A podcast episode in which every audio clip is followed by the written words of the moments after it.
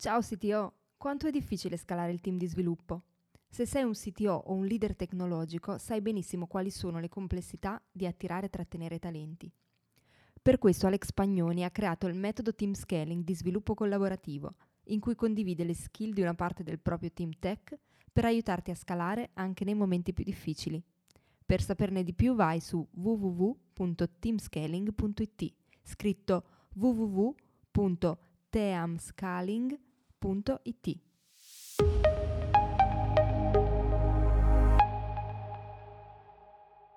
Quali sono le best practice da adottare per gestire efficientemente un team distribuito e interamente da remoto?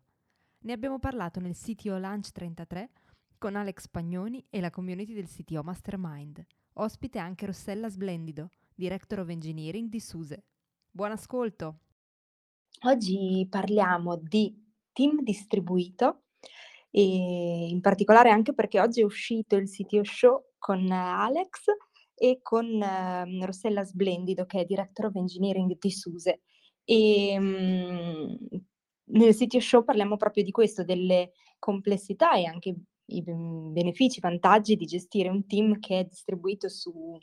più time zone, quindi anche come affrontare queste, um, queste sfide e vorremmo sapere anche da, da voi cosa ne pensate e quali sono le sfide che avete incontrato. Lascio la parola ad Alex. Ciao a tutti, oh, bene, anche oggi abbiamo proprio un altro bellissimo argomento che peraltro a me piace molto, eh, in particolare perché io stesso sono abituato da molti anni a lavorare con team remoti.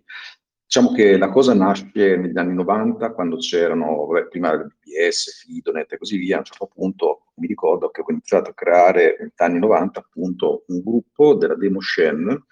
eh, cioè quei gruppi anche internazionali che creavano una serie di, eh, diciamo, di codici dimostrativi delle potenzialità di piattaforme come l'Amiga, eccetera, con grafiche, musica, codice avanzato, tutto a livello diciamo, molto metallo, no? quindi assembly e così via. E sostanzialmente avevo proprio creato questo gruppo eh, cercando le persone un po' in tutta Italia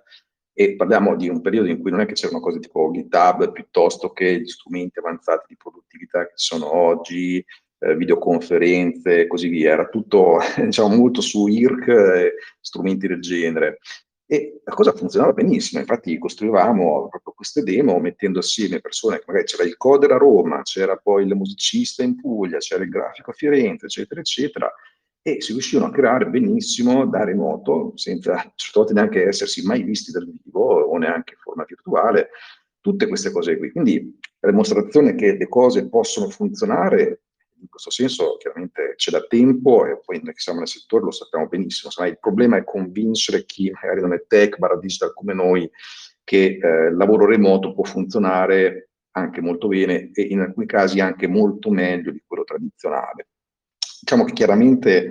eh, gestire team collocati, team remoti, team ibridi sono sport differenti da molti punti di vista. Eh, paradossalmente io anche proprio per quei motivi, e eh, non solo quelli, mi sono quasi sempre trovato meglio proprio a gestire team remoti, perché io sono la tipica persona che magari sei di fianco a me, ma stiamo lavorando sulla stessa cosa, ti scrivo in chat, quindi so che sono un po' strano io, però paradossalmente anche la mia stessa azienda l'avevo impostata sempre così, no? perché io stesso magari eh, lavoravo a Milano, avevo le persone distribuite e così via, quindi eh, io personalmente ho trovato la gestione di persone da remoto anche più facile, proprio per assurdo, rispetto a, ad altre modalità. Eh, diciamo che sicuramente abbiamo anche tutto ciò che riguarda libri, remote, eh, per quanto riguarda quindi come creare e gestire team da remoto. Però eh, se devo pensare ad una cosa specifica per la quale anche quel gruppo della Demoscena ha funzionato bene, è un elemento specifico che vi dico dopo, vi lascio un po' di curiosità, Prima volevo citare anche un po' per uh, dare qualche spunto a questa discussione, no? eh, anche qualche argomento, quali sono sicuramente una serie di sfide che parlando con Rossella abbiamo visto esserci nella gestione dei team remoti e anche alcune di quelle che sono dei rimedi. Però in particolare se pensiamo alle sfide, allora, sicuramente una sfida importante e come far sì che i membri del team possano abbracciare quella che è la cultura aziendale. e quindi comprendere bene anche le aspettative fin dall'inizio, cioè cosa ci aspettiamo da, dal nostro team, no? D'altra parte anche trovare le persone più adatte nel momento in cui abbiamo un processo di hiring che non è più quello tradizionale, oppure come assicurarsi che i vari punti di vista del team vengano in qualche modo condivisi e soprattutto anche ascoltati e compresi, questo è un problema che c'è. Eh, oppure anche quali tool tecnologici bisogna usare per far funzionare tutto da remoto, oppure come far sì che tutti rimangano al passo, allineati anche su base giornaliera o anche come motivare il team senza, senza sconfinare però in micromanagement che poi invece è una cosa deleteria, come anche capire se un membro del team è in difficoltà o non è contento, non è felice, vuole andarsene, cose di questo genere, come però anche aiutare le persone a crescere professionalmente. E infine anche un po' come creare una sensazione diciamo, di collaborazione quasi cameratismo, in senso buono, nel team e far sì che vada anche avanti nel tempo. No? Questi sicuramente sono tutta una serie di di problemi che ci sono, che da un punto di vista con Rossella. Alcuni di questi rimedi, ma qui li, li cito proprio brevemente, proprio per aprire la discussione, erano esempio sicuramente il fatto di assumere persone che in generale sanno gestirsi da sole, quindi diciamo, c'è anche un po' di selezione, un po' di cultura specifica nel momento stesso in cui cerchiamo di dettare le persone. Sicuramente dobbiamo essere bravi ad accogliere le differenze culturali, anche diversi punti di vista. Anche qui Rossella sicuramente avrà da raccontarci perché il suo è un team internazionale, quindi culture, lingue diverse, quello lì ce n'è veramente tanto da dire. Poi chiaramente usare strumenti per automatizzare gestione di task, collaboration, eccetera. Sicuramente anche definire una, delle linee guida comunicative, definire quelli che sono i processi, cercare di informare e mettere in collegamento tra di loro tutti i nostri lavoratori remoti, creare dei legami forti Ecco, però l'unico punto che ho lasciato prima in sospeso, sul quale volevo fare un piccolo approfondimento, poi lascio la parola, era quello, eh, diciamo, dei valori aziendali. Infatti, prima vi dicevo che quel gruppo nella Demotion anni 90 ha funzionato alla grande, perché? Perché comunque c'era un senso di diciamo, missione di condivisa no? nel gruppo, di, di, valori comuni, perché eravamo tutti amichisti, quindi avevamo anche un certo tipo di visione delle cose, sentivamo una comunità ristretta e così via, ma proprio dei valori. Noi abbiamo costruito all'inizio, quando, abbiamo, eh, quando ho fondato questo gruppo, e con questi valori aziendali noi oggi di nuovo possiamo creare sicuramente un gruppo lavoro da remoto, ok? Perché diciamo che, un po' come dicevo prima, no? anche per gestire un team sicuramente si deve iniziare a definire correttamente le aspettative, no? anche se i singoli possono avere delle responsabilità specifiche in base al ruolo, al progetto, però l'intero team ha bisogno di una serie di linee guida importanti, proprio dei valori, no? come gli ho detto, per farlo stare fondamentalmente sulla stessa lunghezza d'onda. No? Quindi, ad esempio, proprio mettere anche in forma scritta questi valori eh, e richiedere a chiunque di aderire ad essi già in fase di assunzione consente di definire proprio un po' una linea comune per l'intero team, anche se completamente da remoto, perché a quel punto più o meno tutti sanno che lì come agire e comprendono perché magari si fa anche una certa cosa in azienda, no? Quindi questi valori possono aiutare anche a prioritizzare il proprio tempo, no? a gestire le attività, consentono anche a chi ha delle funzioni manageriali come noi di sapere anche quando intervenire o quando lasciare che siano i membri del team a gestire in autonomia hanno delle situazioni specifiche. Quindi, diciamo, nella mia esperienza, gestire un team senza a un certo punto definire dei valori, ecco, può essere molto sfidante, soprattutto se il team da remoto. Diciamo che mh, un po' il mio messaggio finale in questo senso è questo qui, cioè che il prezzo da pagare no, per questa libertà, il lavoro da remoto, lo smart working e così via, è d'altra parte un senso di responsabilità. Ecco, questi valori che vanno definiti, quindi valori, missione, ma non quelli proprio aziendalistici, cioè cose vere, sono quelli che aiutano sicuramente in questo senso qui. Adesso mi taccio, lascio la parola sicuramente a Rossella che magari ci dà la sua visione, eh, ci dà i suoi insight, poi potete anche fare delle domande, approfittatene perché Rossella ha molta esperienza in quel senso e ha degli insight veramente molto illuminanti, quindi lascio la parola. Ciao a tutti, ciao Alex, grazie. Eh, sì, mi, mi, ricollego magari proprio a quello che, che stavi dicendo su, sulla questione della, uh, cultura uh, aziendale, chiamiamola così, però diciamo ovviamente quando si lavora da remoto, soprattutto se sono team uh, messi insieme da poco, aiuta tanto avere un,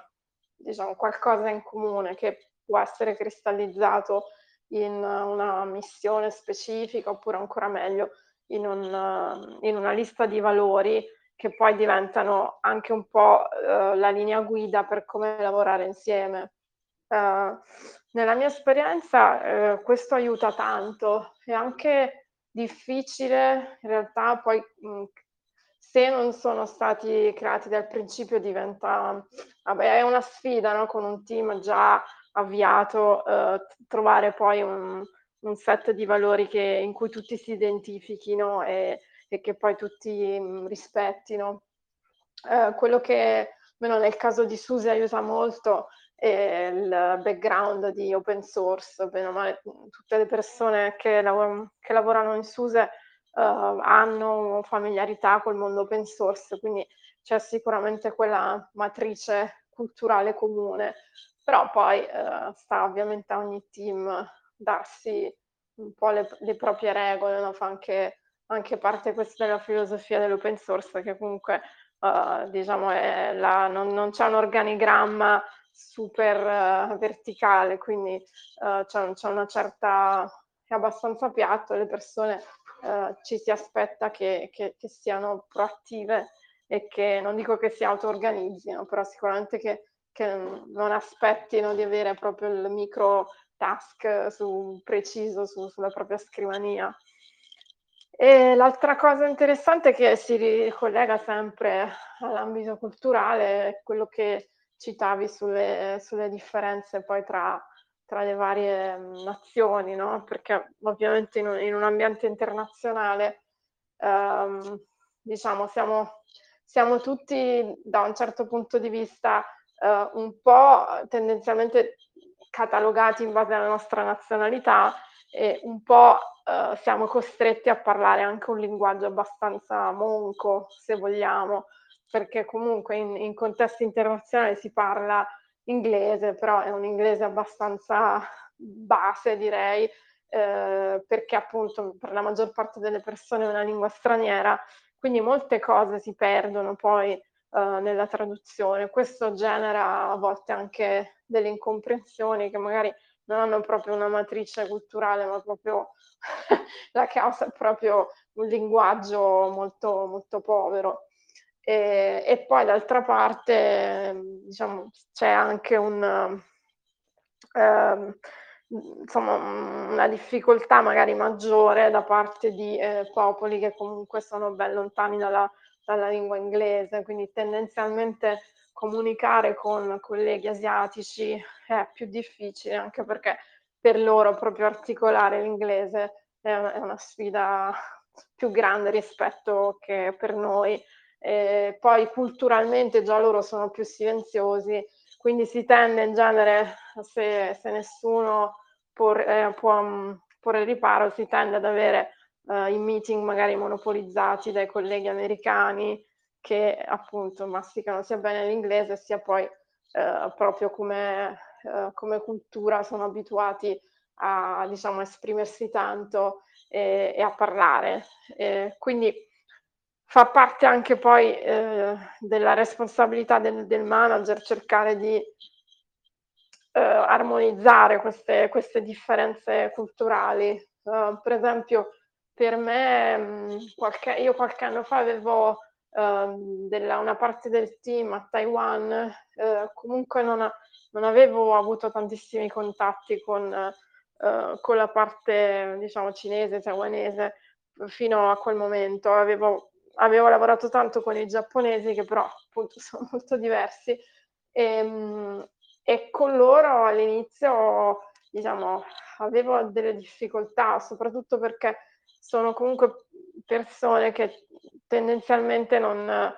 non parlano se non gli rivolgi tu una domanda diretta quindi ero un po' stavo un po' perplessa no? da meeting in cui fondamentalmente eh, facevano scena muta, magari io parlavo, parlavo, parlavo, però mi aspettavo di avere a un certo punto qualche, qualche feedback da parte loro, invece se non viene esplicitamente richiesto, non, loro non, non parlano, ecco. Poi dipende anche un po' da quanto sono, cioè da quanto, questo vale per tutte le culture, da quanto si è stati esposti a lavorare in un ambiente internazionale, perché ovviamente eh, se prendiamo, non so, qualcuno della Cina che ormai sono dieci anni che lavora in un'azienda internazionale, avrà assor- assorbito dei modi di fare magari che sono più tendenti a, a quello che si farebbe in Occidente eh, e viceversa. Se, se, magari c'è qualcuno di occidentale che sono dieci anni che, che lavora prettamente in Asia, eh, in qualche modo assimila no, quella cultura lì. E, ehm, la cosa importante è comunque esserne consapevole, sia appunto da manager per gestire poi le varie, le varie nazionalità all'interno del team, che poi anche in generale come, da, cioè per sapere come comportarsi, perché non tutti i comportamenti sono, sono accettati da tutte le culture e, e, dipende quello che è scortese o non scortese dipende anche da, da dove sei. E, ehm, potrei parlare per ore di, di, di cose culturali, però eh, diciamo c'è sempre poi l'esempio eh, di persone che magari litigano perché cioè noi mm, forse è anche un po' un gioco interno aziendale, no? cioè, c'è uno scontro evidente tra la cultura tedesca e la cultura americana. I tedeschi ti ten- tendono sempre a essere molto, uh, diciamo, sinceri, no? quasi, quasi per noi, quasi scortesi, invece gli americani ti dicono sempre che, che, che è tutto bellissimo. Allora, eh, vabbè, il gioco, la battuta che c'è internamente è che vabbè, quando un, un, tedesco ti dice che qualcosa è decente, allora vuol dire che va benissimo. Se invece un americano ti dice che qualcosa va benissimo, vuol dire che fa schifo. eh, vabbè, cose battute così. Eh, ma io lascerei la parola anche a voi per sapere se, se ci sono delle domande, dei, delle, degli argomenti che vi piacerebbe approfondire. Grazie mille Rossella. Sì, c'è qualcuno che ha delle domande da fare Rossella oppure che ci vuole raccontare anche nella propria azienda se si sono verificate delle cose simili? Ciao Rossella, uh, una domanda su livello diciamo di uh, tuoi collaboratori nel team. Voi uh, avete, quando, quando, fate hiring, prendete solo, so, da middle in poi oppure da senior in poi oppure prendete anche dei sviluppatori senza esperienza e poi li formate, perché la questione di formazione nei team remoti è molto interessante per me. Sì, grazie della domanda Dan. E noi, eh, pre- cioè, noi assumiamo ovviamente per, per, tutti i livelli. SUSE è un'azienda abbastanza grande, quindi non, non ci possiamo, tra virgolette, permettere di focalizzarci solo sui, sui senior o solo su, sui junior, perché vabbè, abbiamo necessità che, che, vanno poi ripartite in base al livello di esperienza delle persone. Um, effettivamente è una sfida quella della, della formazione. E, um, noi uh, anche in questo ci aiuta tanto comunque eh, tutta l'impalcatura che già abbiamo in piedi venendo tutti da, uh, da progetti open source. Um, molto del recruiting lo facciamo anche attraverso le, le comunità open source che mm, a loro volta sono anche eh, molto brave a coinvolgere persone junior, anche studenti. Ci sono i vari, mm, insomma, vari progetti, tra cui eh, forse il più famoso è Google Summer of Code, però poi eh, ci sono anche progetti della Linux Foundation che, che sono rivolti proprio a studenti per, per farli avvicinare al mondo open source e in quel caso lì, eh, cioè comunque per, per, noi assumere qualcuno che eh, sa già come lavorare eh, in un progetto open source vuol dire che la formazione sarà accelerata perché comunque eh, già imparano a eh, interagire in maniera sincrona, eh, imparano a chiedere aiuto alla community quando, quando ne hanno bisogno e ovviamente poi imparano a contribuire a un progetto, quindi in linea di massima eh, riescono anche poi a, a integrarsi bene nei, nei, nostri team. E, ehm, e quindi a, appunto abbiamo anche alcuni progetti con, con alcune università direttamente. E, ehm, è ovvio per, per, qualcuno che non ha mai lavorato, diciamo, è uno scoglio uh, più difficile da, supera- da, superare rispetto a chi magari ha già 5-6 anni di esperienza e deve solo diciamo, cambiare la modalità di, di, lavoro, perché anche in quel caso comunque eh, ci sono delle, eh, delle difficoltà da affrontare. Infatti noi siamo molto, cioè se sappiamo che già il candidato ha lavorato da remoto, almeno da quel punto di vista siamo tranquilli, invece se è qualcuno per cui è, un, è una novità, eh, cerchiamo nei primi mesi di, di essere molto più presenti. E in ogni caso, appena una persona inizia, comunque ha eh, sicuramente il, il manager diretto che lo segue e poi assegniamo anche quello che viene definito mentore, cioè qualcun altro nel, nel team che si occupa eh, un po' di tenere sotto la propria ala questo, questa persona che, che, ha, che, si è aggiunta da poco. Abbiamo un, un, processo di onboarding molto strutturato, nel senso abbiamo, noi usiamo per questo una Trello board che, che viene praticamente copiata più o meno per ogni, per ogni nuovo assunto, dove ci sono le cose da fare il primo giorno, le cose da fare la prima settimana e racchiudono un po' tutto quello che, che una persona deve sapere, da come configurare la posta, a poi come trovare la wiki del team. Eh, in genere condividiamo anche ehm, la documentazione che è disponibile dei, dei progetti e dei prodotti eh, del, che il team produce e anche dei documenti generali su come funziona il team, quindi come, quali sono i meeting, eh, quali sono tra virgolette le regole per una buona eh, pull request, quindi c'è tantissima informazione e usiamo la, questa Trello board che alla fine eh, viene appunto eh, viene usata per tutti, quindi è un po' un modo anche di omogenizzare il, il processo di onboarding che, che, ogni candidato può ricevere. E per quanto riguarda appunto mh, proprio i, i, quelli super junior, eh, ovviamente essere, cioè magari eh, se un, qualcuno non ha mai lavorato, non ha esperienza open source e, e appunto non avendo mai lavorato, non ha neanche esperienza di lavoro da remoto, diciamo che eh, non, è, non, è, proprio, uh, cioè deve essere proprio bravissimo in altre cose per, per riuscire a, ad essere assunto, perché se no a parità Uh, diciamo un altro candidato che magari ha avuto, non so, fatto uno stage uh, con qualche progetto open source, ovviamente alla, cioè, lo preferiamo perché appunto già quel tipo di esperienza. Però, ripeto, per, cioè, abbiamo anche persone molto junior, non so, con due anni magari di, di lavoro che poi si sono inserite benissimo. Eh,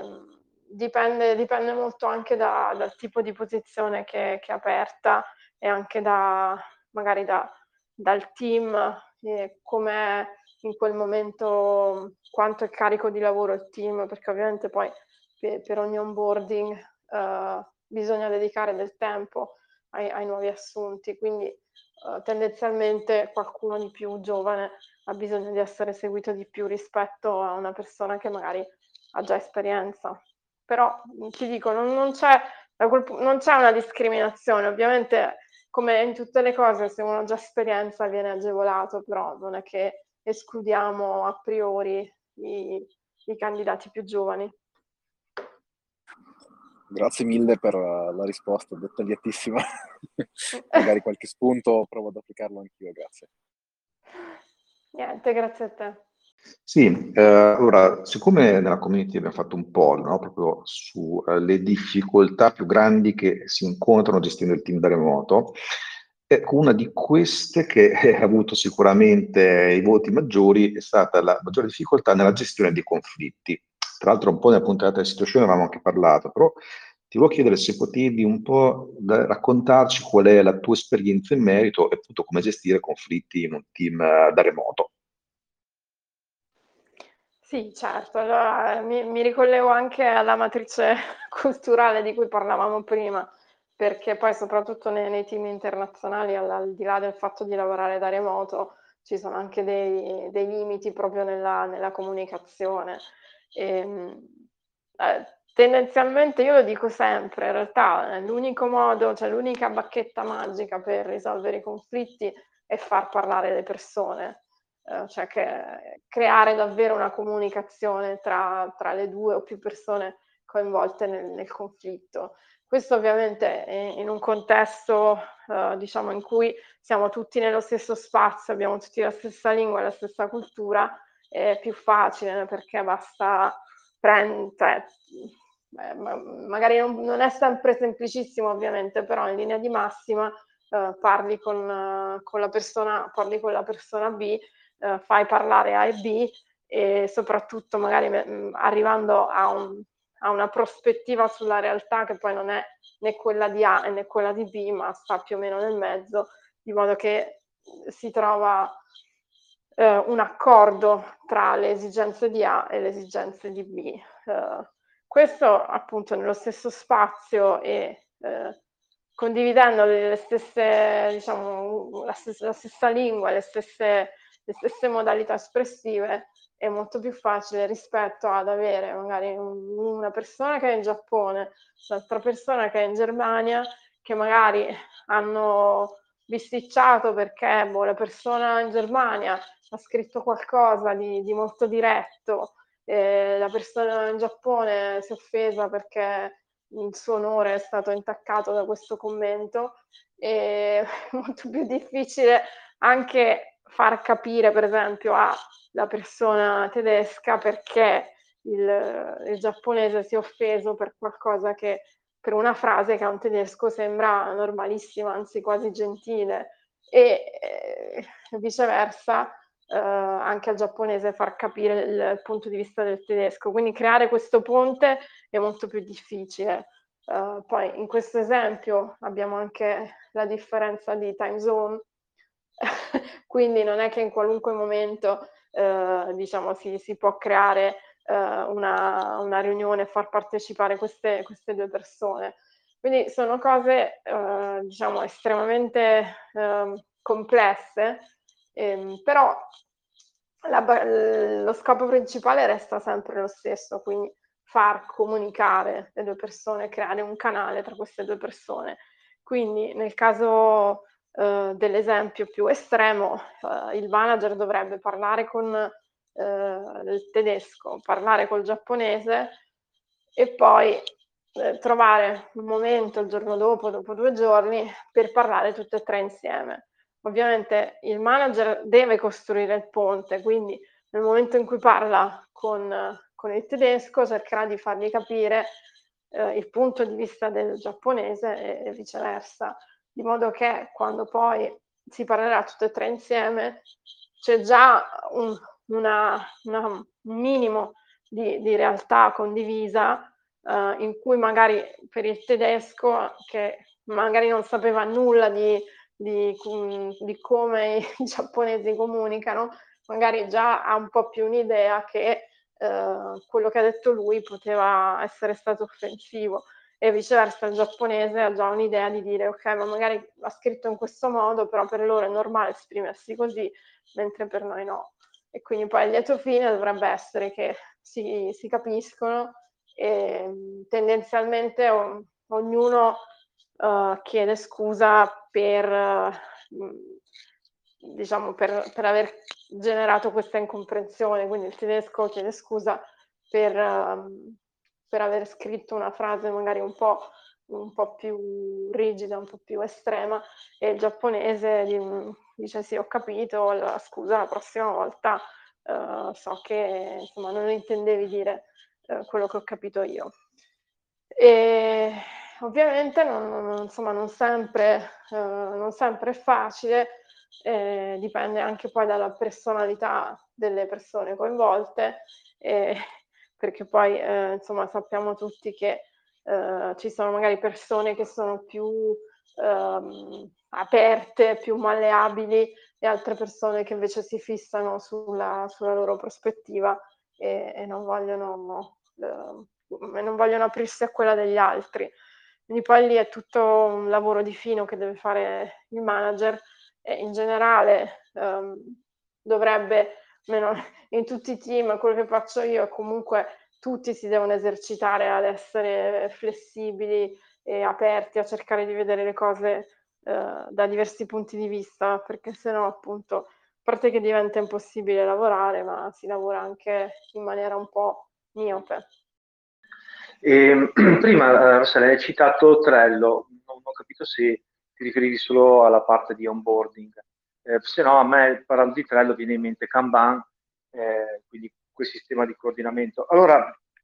eh, io mi stavo chiedendo, eh, ci sono un, un, paio di dimensioni usando, non, non sono sicuro che usate Kanban, eh, c'è la dimensione de- delle cose da fare, del backlog e, e, quella delle competenze, perché non tutte le persone hanno le stesse competenze, possono lavorare sulle stesse cose e anche poi un progetto va,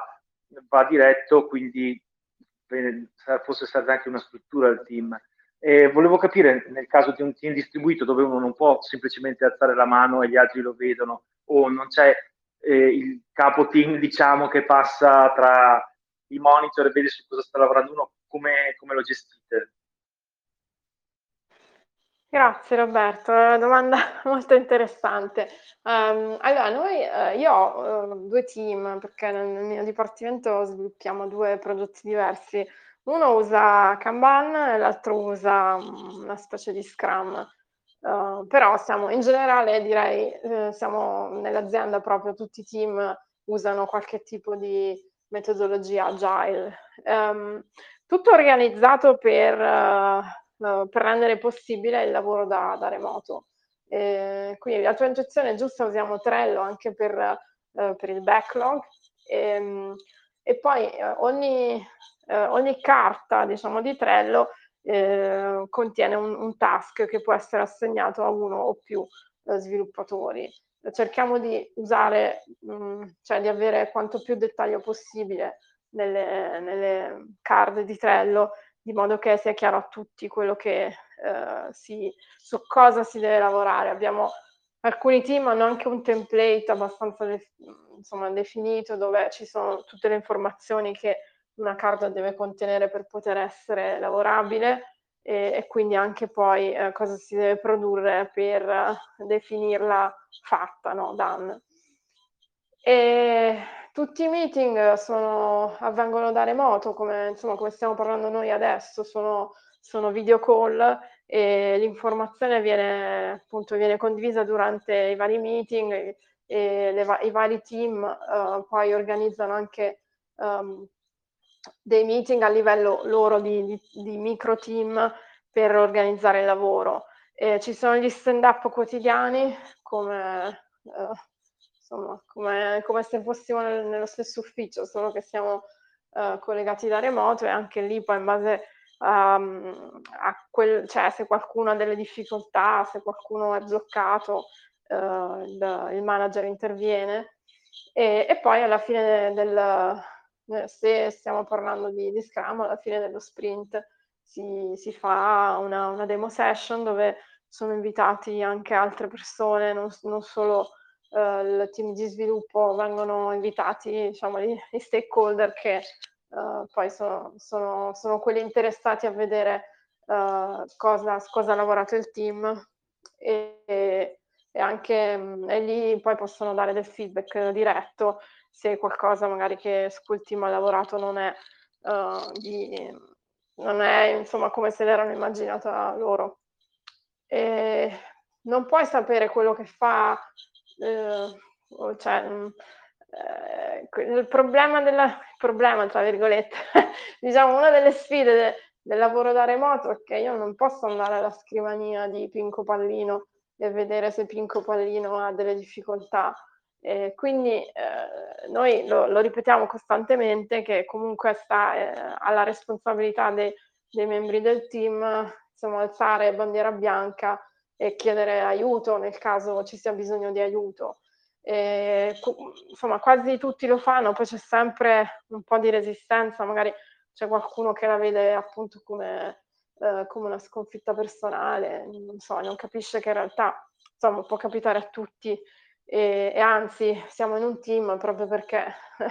dobbiamo anche aiutarci a volte l'un l'altro. In quel caso lì ce ne accorgiamo perché, insomma, se una persona, se facciamo lo stand up oggi e la persona dice sto lavorando da, facciamo domani, sto lavorando da, eh, facciamo dopodomani, sto lavorando da, insomma il manager si accorge che, che c'è qualcosa che non va, quindi proattivamente può chiedere e cerchiamo di capire, non so se è un problema di boh, infrastruttura, non, non ha dove testare, o se è un problema che non capisce una parte di codice perché non l'ha scritta lui, o un altro problema di interdipendenza, qualunque esso sia, eh, cerchiamo di risolverlo. E, e per noi funziona, funziona, bene, cioè ormai siamo, siamo abituati e siamo, abbiamo tutti la disciplina eh, di comunque eh, comunicare, comunicare, comunicare. E, ehm, e grazie a quello cioè, restiamo comunque connessi anche se non siamo nello stesso posto. Io, io volevo chiedere invece come gestite la documentazione condivisa tra progetti, se avete delle best practice, se magari, non so, prima di chiedere o di convocare un meeting eh, c'è qualche policy interna di leggere la, la, la documentazione, fare boh, cose inerenti per non, per non sovraccaricare tutto il team di, di meeting ricorrenti. Uh, sì, um, allora Uh, divido la tua domanda in due. Una è la questione de, de, di sovraccaricare il team con meeting e l'altra è la questione de, della documentazione, che sono, sono collegate giustamente. Uh, partendo dalla documentazione, ehm, diciamo il, il, il, motto è che se qualcosa non, non è scritto non, non esiste, quindi cerchiamo di documentare il più possibile anche perché appunto ehm, avendo un team distribuito, se, se, io parlo con Tizio e decidiamo qualcosa e poi domani Caio non ne sa niente, eh, cioè diventa molto difficile lavorare insieme, poi si iniziano a creare diciamo, sentimenti un po' negativi dicendo ah ma io non so mai le cose. Quindi tendiamo ad avere tutto eh, documentato, dove per documentazione si può intendere qualunque tipo di eh, forma scritta, poi ovviamente usiamo diversi tool in base al tipo di contenuto. Eh, le decisioni, se sono state prese delle, delle decisioni boh, riguardo a qualunque cosa, una decisione tecnica, una decisione di prodotto, se è stata presa durante una riunione, um, noi se siamo, se siamo, bravi e disciplinati, uh, per, ogni, per, ogni, meeting creiamo poi la, le, la minuta, no? quindi una piccola sintesi di quello che è stato discusso nel meeting e, e queste sono pubbliche uh, al momento come, come, tool, ma il tool per me è relativo. Comunque noi usiamo Confluence, um,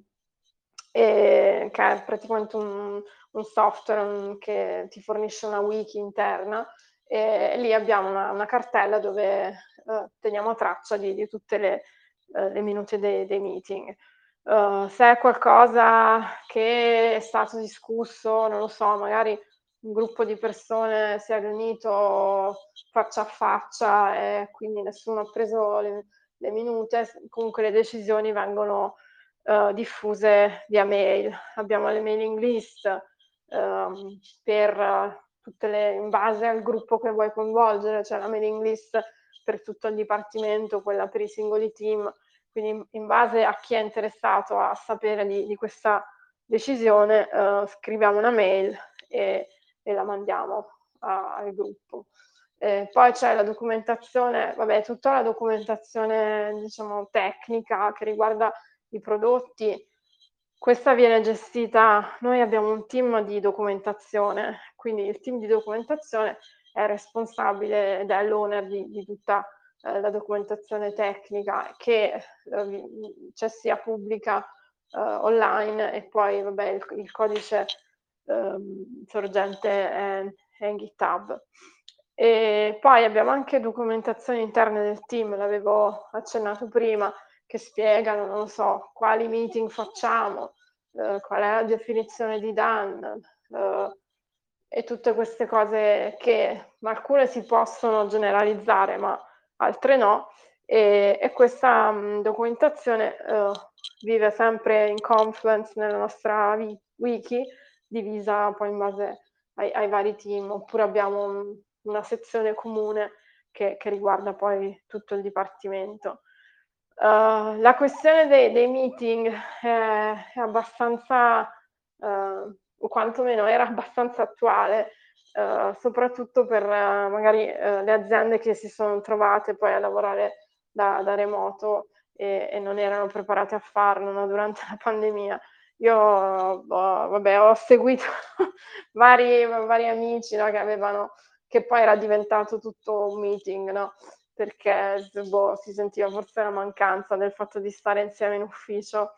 Eh, ci sono delle regole, diciamo, alcune eh, di buon senso, queste non sono scritte da nessuna parte, però sono più, ehm, diciamo,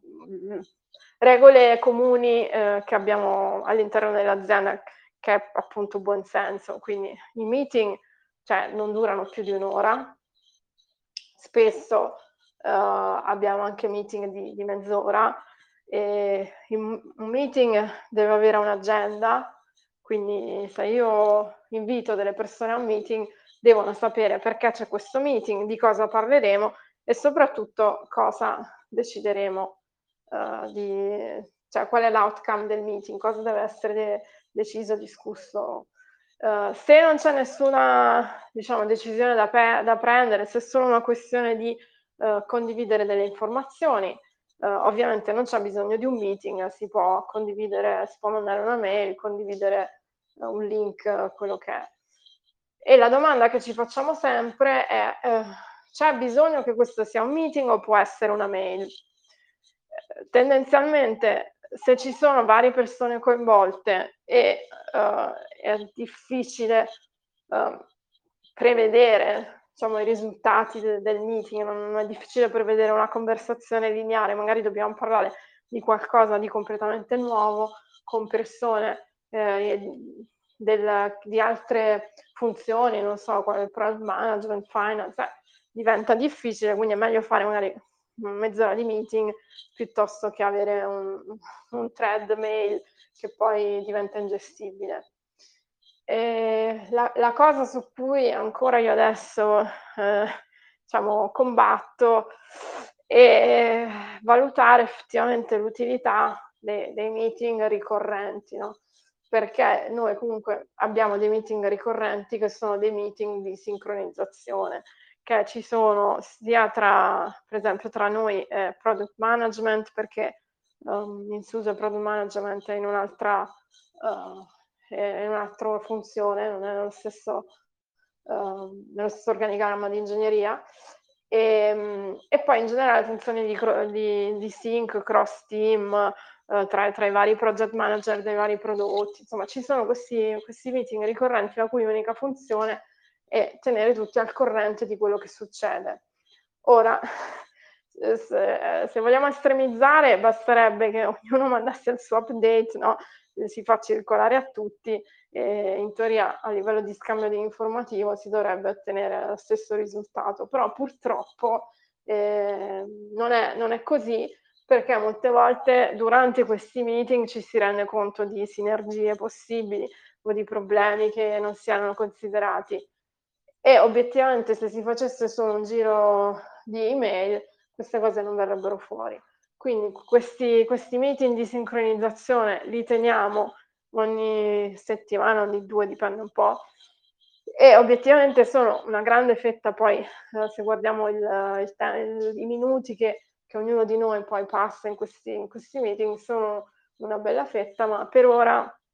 è l'unica soluzione che abbiamo trovato a, uh, per far circolare l'informazione in maniera un po' fluida, eh, essendo tutti da remoto. Quindi forse questo è lo scotto da pagare rispetto a non so, incontrarsi alla macchinetta del caffè e fare due chiacchiere e poi scoprire delle cose. Noi dobbiamo creare queste, queste occasioni perché spontaneamente non ci sono e quindi abbiamo questi meeting la cui unica funzione è far coincidere le persone e farle parlare. Io avrei una domanda. Ciao a tutti, sono Simone. Um, allora, um, Diciamo, eh, in, eh, in passato, quando io gestisco anche io due team dislocati, eh, diciamo, in, in sedi diverse. Eh, ora, eh, fino a prima, eh, diciamo, c'era la convenienza anche di, appunto perché le persone erano nella stessa sede, di creare team, diciamo, all'interno della stessa sede perché passavano il 100% del tempo diciamo insieme e quindi si sfruttava questo eh, anche questo vantaggio, diciamo, nella composizione dei team. Eh, ora che eh, praticamente eh, siamo al 90%, eh, direi, o quasi 100% di tempo eh, passato totalmente remoto, sto pensando invece di ottimizzare i team non più sulla base, diciamo, della disposizione della sede, ma su, diciamo, altre caratteristiche. Ehm, volevo sapere se anche voi avevate avuto diciamo, eh, questo, eh, questa tematica e eh, qualche consiglio eventualmente su eh, come affrontare questo passaggio. Grazie Simone. Uh, noi discutiamo più o meno costantemente riguardo a come organizzare i team, non perché abbiamo il pallino di cambiare le cose sempre, però perché sì, invece abbiamo il pallino di, di voler, o quantomeno di cercare di ottimizzare sempre i processi e la composizione ottimale del team ovviamente fa, fa parte delle cose che, che valutiamo. Poi, mh, diciamo, magari ne parliamo, però i cambiamenti non è che li facciamo, tendiamo a farli magari, non so, ogni anno, ogni anno e mezzo, quando, quando è necessario, sicuramente non ogni 3 o 4 mesi, anche se so di uh, di altri team all'interno di, di SUSE che hanno provato queste, queste strutture molto flessibili in cui uh, si assembrava un nuovo, un nuovo team uh, per, in base alle feature su cui si doveva lavorare. Uh, allora, per, per, la mia esperienza, appunto, le, diciamo, una, la composizione del team è sempre in evoluzione, un po' perché uh, cambiano i requisiti che ci sono uh, le richieste che ci sono dall'esterno, un po' perché anche il team cambia, magari qualcuno se ne va, qualcuno nuovo arriva, qualcuno che faceva, non so, UX adesso vuole fare qualcosa di diverso. Quindi bisogna essere sempre molto, uh, cioè non bisogna avere delle strutture troppo rigide perché sennò uh, si rischia un po' di ingabbiare la, la capacità del, del team. E, ehm, noi, ehm, al momento siamo strutturati, ehm, con dei dei team, diciamo tematici, cioè ogni team si occupa di, un aspetto specifico de del prodotto. E questo ha il vantaggio di, ehm, comunque avere, ehm, e coltivare, mhmm, un'expertise, ehm, specifico, quindi le persone all'interno del team si possono appunto focalizzare su alcune aree,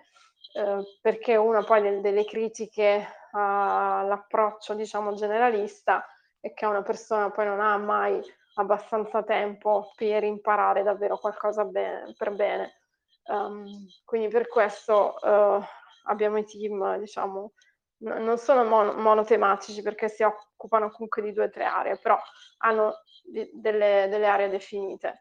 E, um, e l'altra cosa che ci facilita è che ovviamente se eh, dobbiamo fare una feature, non so, che c'è una parte eh, molto grande di interazione col database, sappiamo già a quale team assegnarla. Ovviamente poi con l'aiuto degli altri team, però diciamo l'assegnazione diventa abbastanza automatica.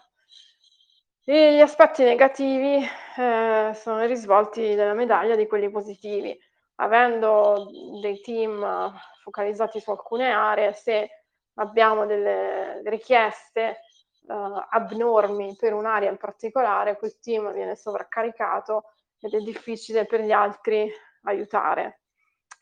E, e poi l'altro problema è che si tende un po' ad avere uh, dei compartimenti stagni, perché comunque i team uh, diciamo sono meno spinti a interagire tra loro perché all'interno uh, cioè fanno tutti compiti che sono gestiti bene all'interno del team. Uh,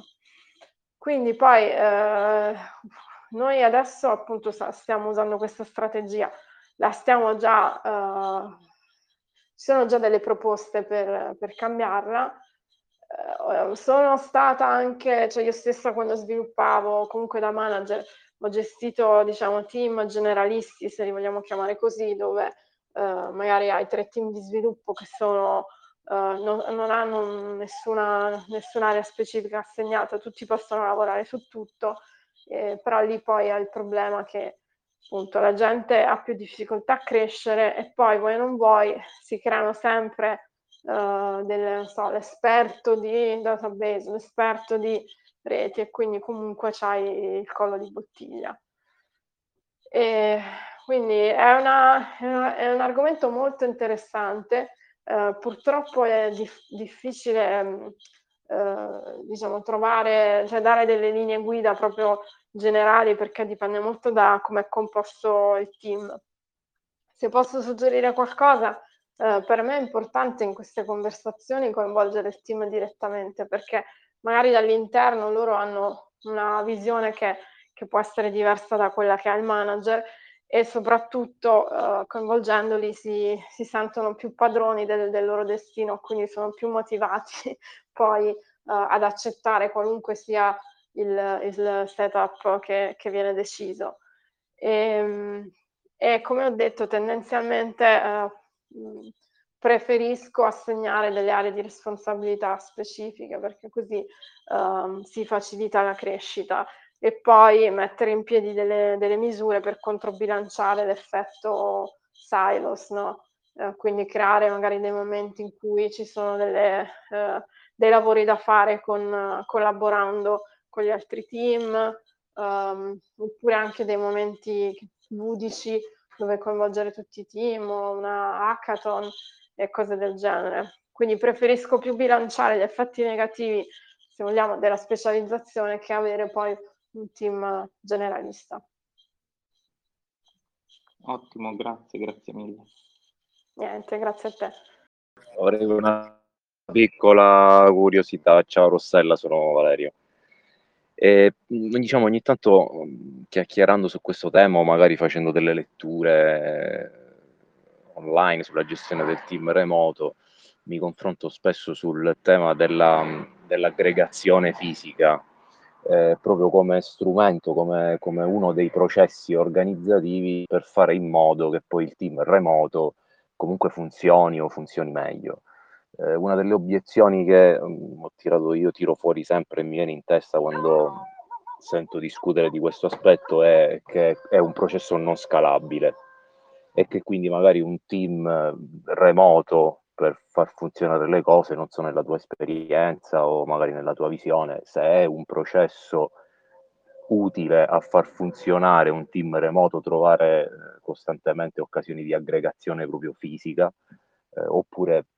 in virtù proprio del team remoto è un processo che si dovrebbe